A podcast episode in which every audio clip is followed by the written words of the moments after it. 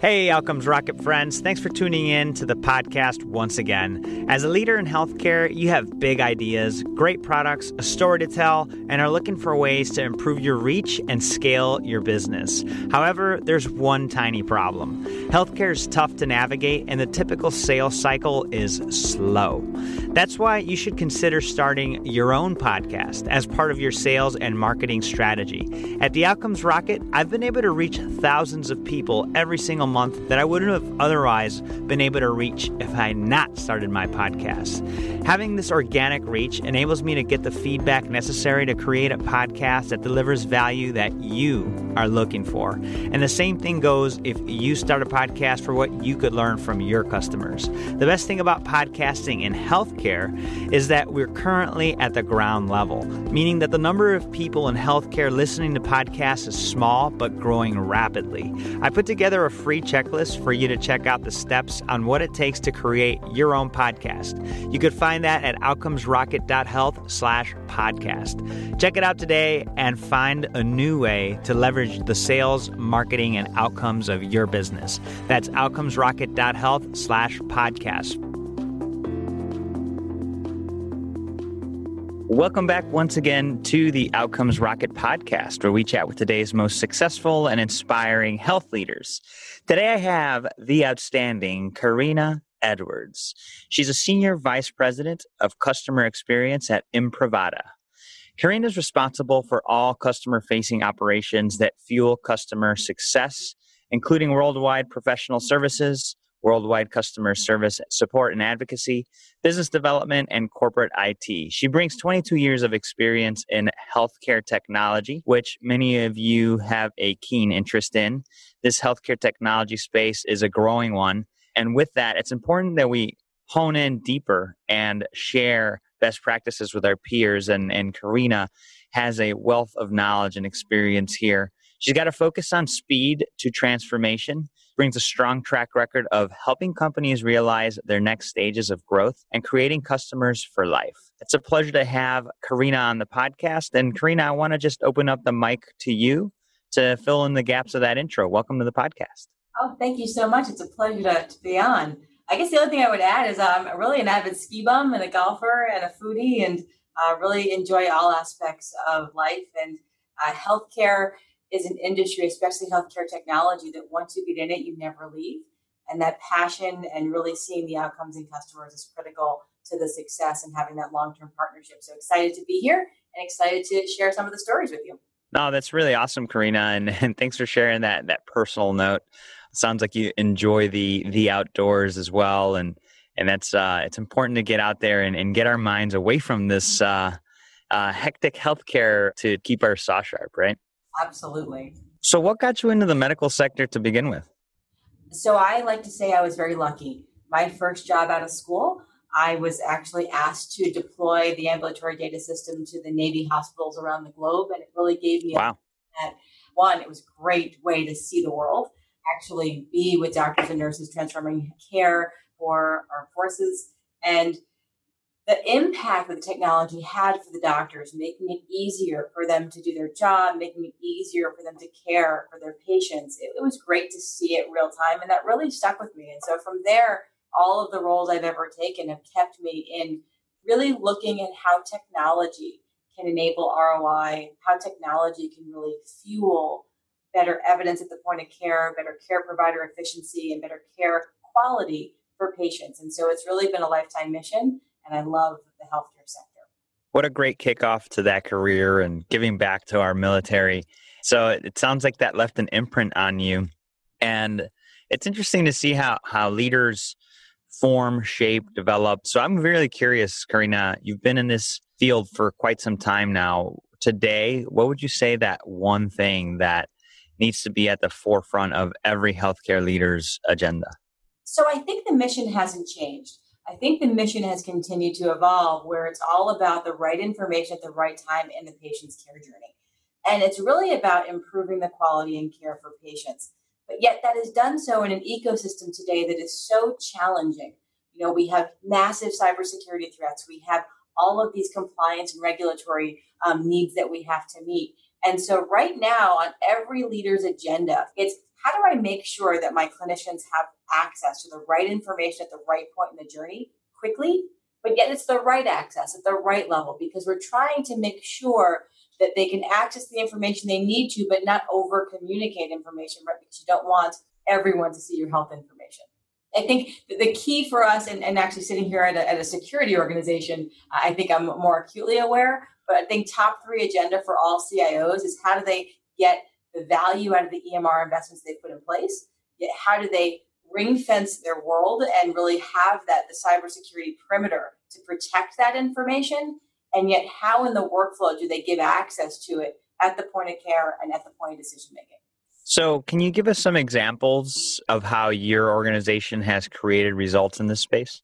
Sure. So, in, in the core thing that Imprivata is known for, we're known for our tap and go product, Imprivata One Sign.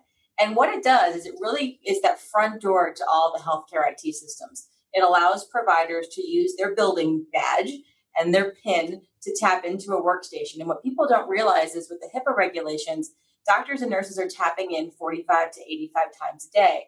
And so when you have to continue to um, access the information, but yet you have to shut it down every time they walk away, healthcare is a mobile workforce. And so our solution saves clinicians 45 minutes per user per day. That's also, huge. Yeah, we also talk about that, that clinical workflow. And what I'll get in here is the other piece that we're seeing a great surgence on as we're facing the opioid epidemic is e-prescribing of controlled substances as one tool in the arsenal to start combating opioid uh, prescription abuse. It's this ability for the provider to e-prescribe with certainty that they are the provider, this is the right prescription, and they do that biometrically or they do that with multi-factor authentication. And we have a great customer, uh, Geisinger, who literally they're seeing those statistics where in the first month they saved a million and a half dollars in solution. But even better, hmm. they reduced their prescribing rates. They actually have improved the patient experience because there's no more having to come in and get that prescription because these are people that really need uh, those pain medications. Right. And it's reduced the fraud. And so we're seeing these wow. areas where we can really help with this massive epidemic. And so, at the uh, interface of this uh, e prescription, what exactly is it that makes it effective? So, what makes it really effective is the workflow side. Traditionally, and I think every listener can understand this, imagine that you're going to your bank online. And so you go into your bank, and now all of a sudden you have to go find your cell phone because they've sent you that code. And you have to go find the code. You have to type it into the computer and log yes. in. Right? Okay. So now imagine doing that 84 times a day when you prescribe something. it's yeah, it's insane. Yeah. So instead, the way we've architected the solution by meeting the DEA certification uh, requirements is when they're in their EMR system and they prescribe that narcotic, we have a soft token on their phone and mm-hmm. they can use that multi-factor authentication. They can use their username and password plus the token. And the unique thing, or they can use a fingerprint and the token, huh. something you have, something you know. And so when you wow do that though in the right clinical workflow, we now have a hands-free option. So after you say you put down your fingerprint, the computer wakes up your phone, it pulls that code automatically. So you don't have to actually go and grab it. By Bluetooth, it transfers that token right into the prescribing module and pushes that prescription through. And That's... the endpoint is aware of what the doctor has so that they know if they have their phone on them, great, I can get that hands free pin. If not, I'll ask them for another form factor. So it's very adaptive. That's very interesting, and and it sounds like it's making a difference, especially in this in this opioid epidemic.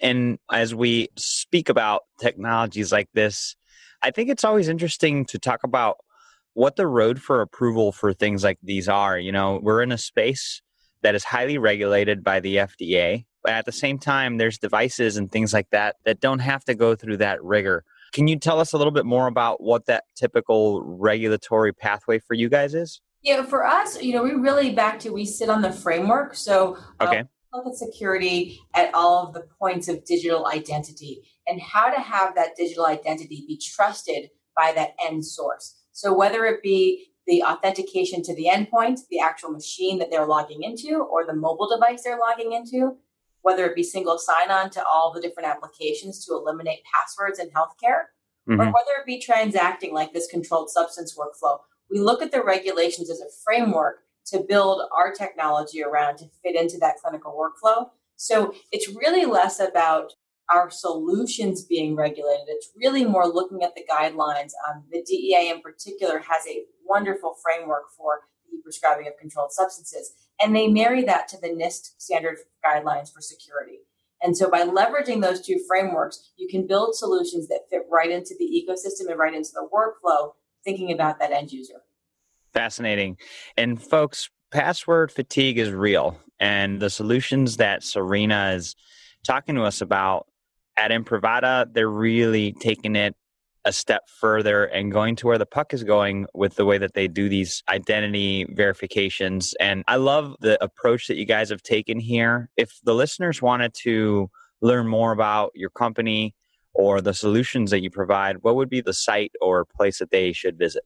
Oh, sure. Yeah. They can visit us imprivata.com. A lot of great video clips, a lot of great testimonials, a lot of great customer stories. So, uh, great place to go for information. We have a great YouTube channel. So, lots of different ways nice. to Imprivata. Awesome. There you have it, folks. Imprivata.com. Check them out. I'll also put a link there in the podcast show notes so that you could go to this episode and check that out. So, Karina, can you share with us a time when you had a setback, something that you learned so much from that you always do today? Sure. You know, this is a, this is an interesting one to think about. For me, it really comes down to connecting with employees and really aligned, aligning myself to their growth and aligning them to the mission. So one of the things that I learned from was I was surprised about uh, three years ago. Uh, one of my direct reports abruptly quit, and it really came as a shock. And I kind of yeah I listened to the reasons and I, I couldn't believe I missed it. And it, it was really yeah. a positive reason why he was leaving. He was planning on taking another step and doing a startup again and having some fun. But what I missed were those signals. And so what it's made me do is really then reconnect with employees at a different level. So the first thing I always try to do is understand, you know, what are their career goals? What excites them about their job? How are they contributing to the mission and always tying their job to the broader vision? And the exciting part in that story was, you know, a year and a half into this person's journey, they actually wound up coming back to the company. Oh, really? And I found out they weren't loving their travel and the startup wasn't exactly what it wanted to be. And so back to now understanding where they wanted to go, I was able to kind of reconnect with them and say, hey, there was no bridge burned, but you, God, you're, you're so wonderful in the energy you bring to the organization. We'd love to have you back. And so it was really wonderful to see him rejoin the organization and now be a great leader and continue to grow. And so it's it's how you learn from these mistakes. And I think if we're not learning, we're dying. And absolutely taking the time for feedback and coaching and listening, which in today's hectic schedule, it's really difficult to do. It really is, Karina. And that's a great call out because it's hard to stay focused on the mission. You're customer focused, you're trying to get things done it's easy to forget your people. And I think this is such a great call out. Any tips that you'd recommend for people to do to, to stay in tune? Yeah, you know, one of the things I believe in multi layers of communication and different ways to connect with your teams. You know, mm-hmm. my team here has grown from 45 to now, you know, over 150. And to wow, do that scale across the globe, you have to do a few things. First, you have to empower your leaders with information, right? Transparency is key. Second thing is you have to have a cadence that connects with the employees. And it's not just about you know the one-on-ones because you can't scale yourself holistically all the time. Right. Uh, thinking about how do you connect how do you share their successes how do you communicate? And so here you know we do a series across the year of in-person face-to-faces webex meetings customer highlights success stories. We let people brag about other people's accomplishments and that really keeps people engaged in the mission because it really is reconnecting all the time. Why are you here? How does your role connect to the broader mission? And how does your role help you succeed long term in your career objectives? So it's having that dual view of the employee that's critical. Love that. Love that. So important. And as we look to implement positive change in healthcare and continue the good things that are being done. There's a lot of great things happening. It's important that we engage our people. I know even on the provider side, I mean, you guys, providers listening to this, it's tough. It's busy. It's hard to connect. So a great message shared by Karina there.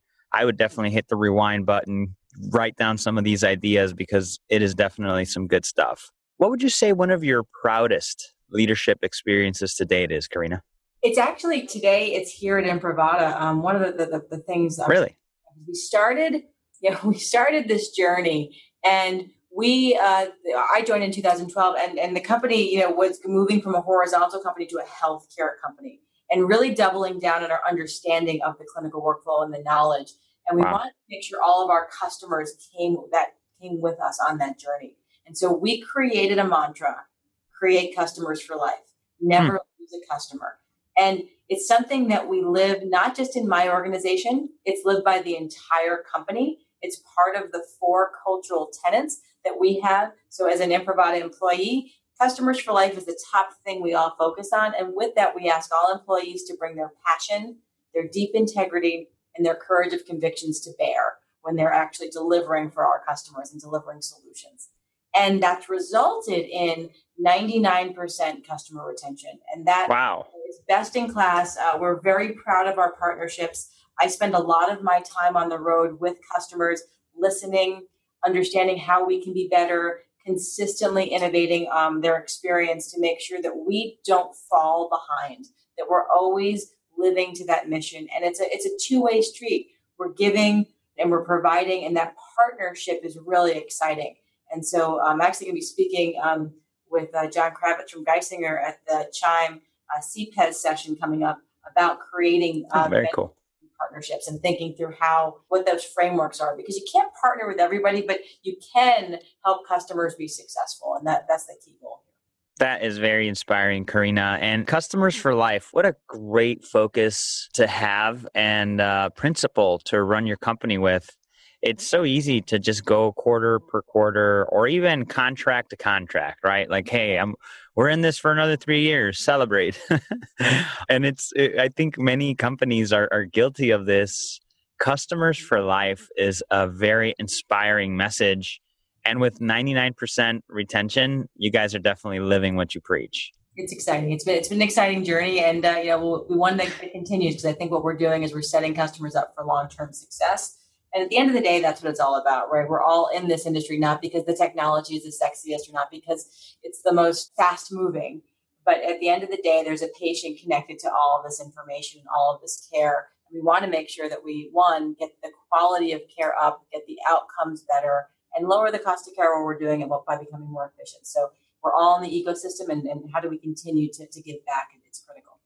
Yeah. And Karina, you know, the other thing that's really interesting is this decision that you all made as a business to say we're going to focus strictly on healthcare. That right there was a move that maybe I'd like to learn a little bit more here. Like, what went on behind that decision and that commitment? Because that's a big decision. Yeah, it is. I think when you, when when companies face these milestones, really see a trend emerge. If you really look at your business and you kind of say, what's delivering the most value?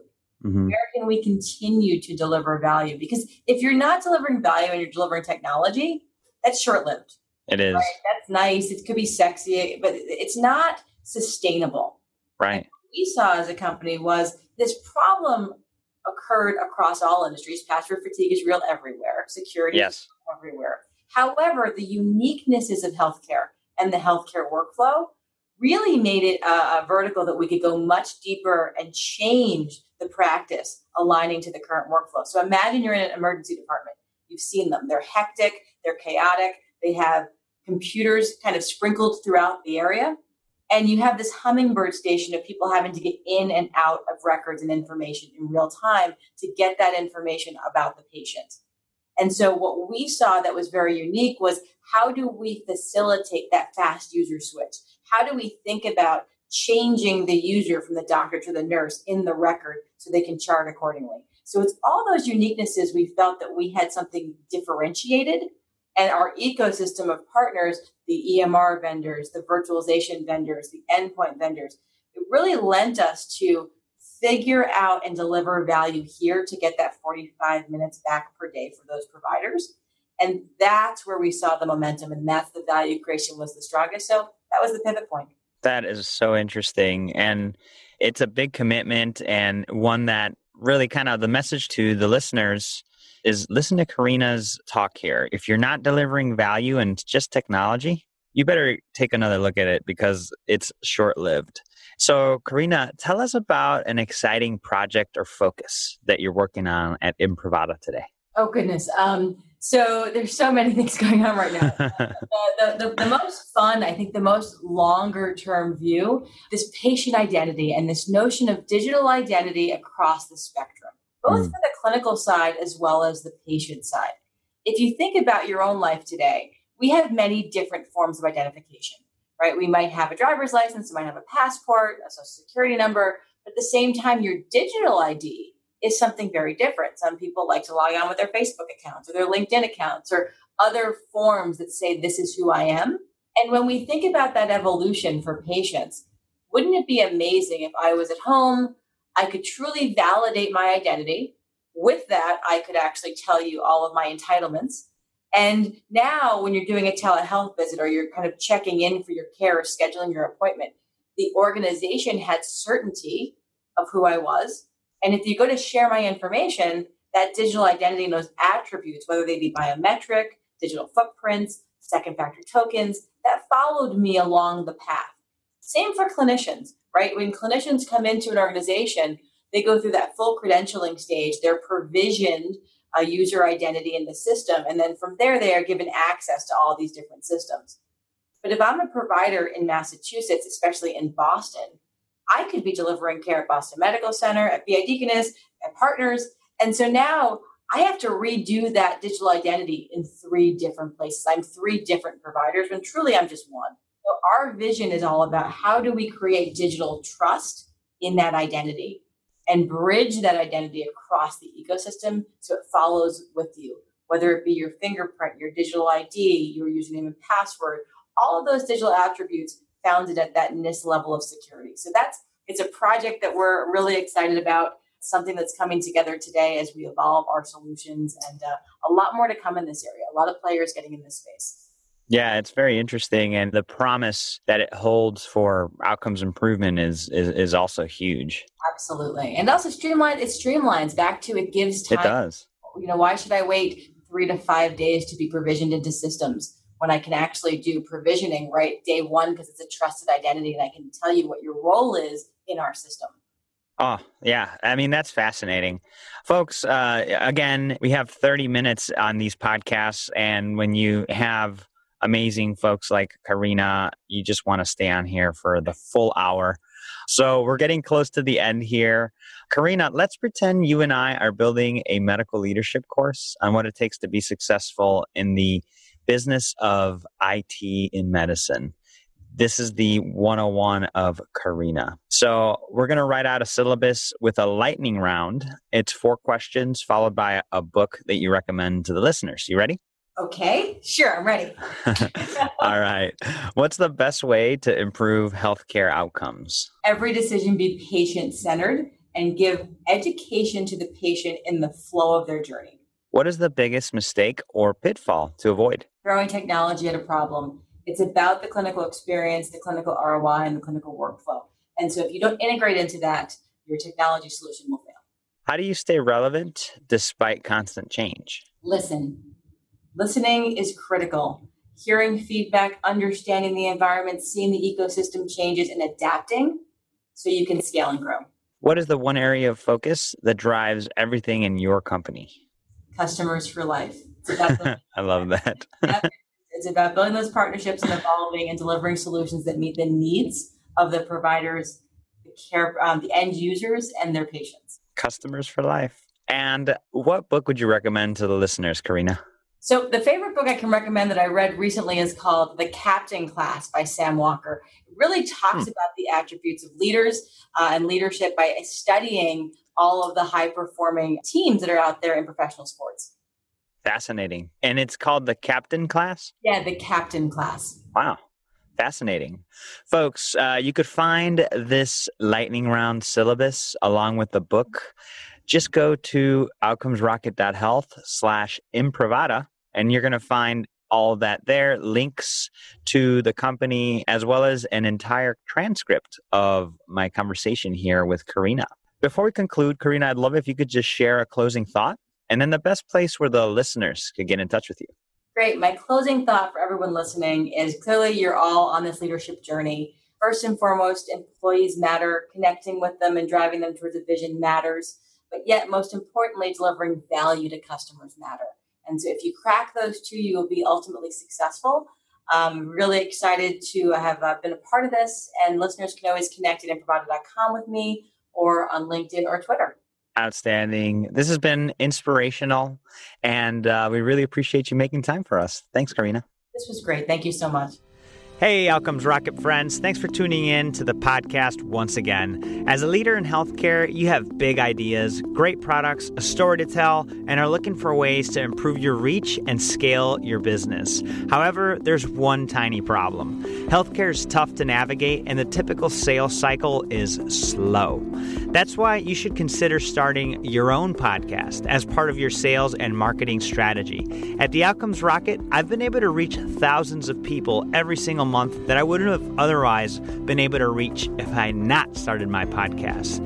Having this organic reach enables me to get the feedback necessary to create a podcast that delivers value that you are looking for. And the same thing goes if you start a podcast for what you could learn from your customers. The best thing about podcasting in healthcare is that we're currently at the ground level, meaning that the number of people in healthcare listening to podcasts is small but growing rapidly. I put together a free checklist for you to check out the steps on what it takes to create your own podcast. You could find that at outcomesrocket.health slash podcast. Check it out today and find a new way to leverage the sales, marketing, and outcomes of your business. That's outcomesrocket.health slash podcast.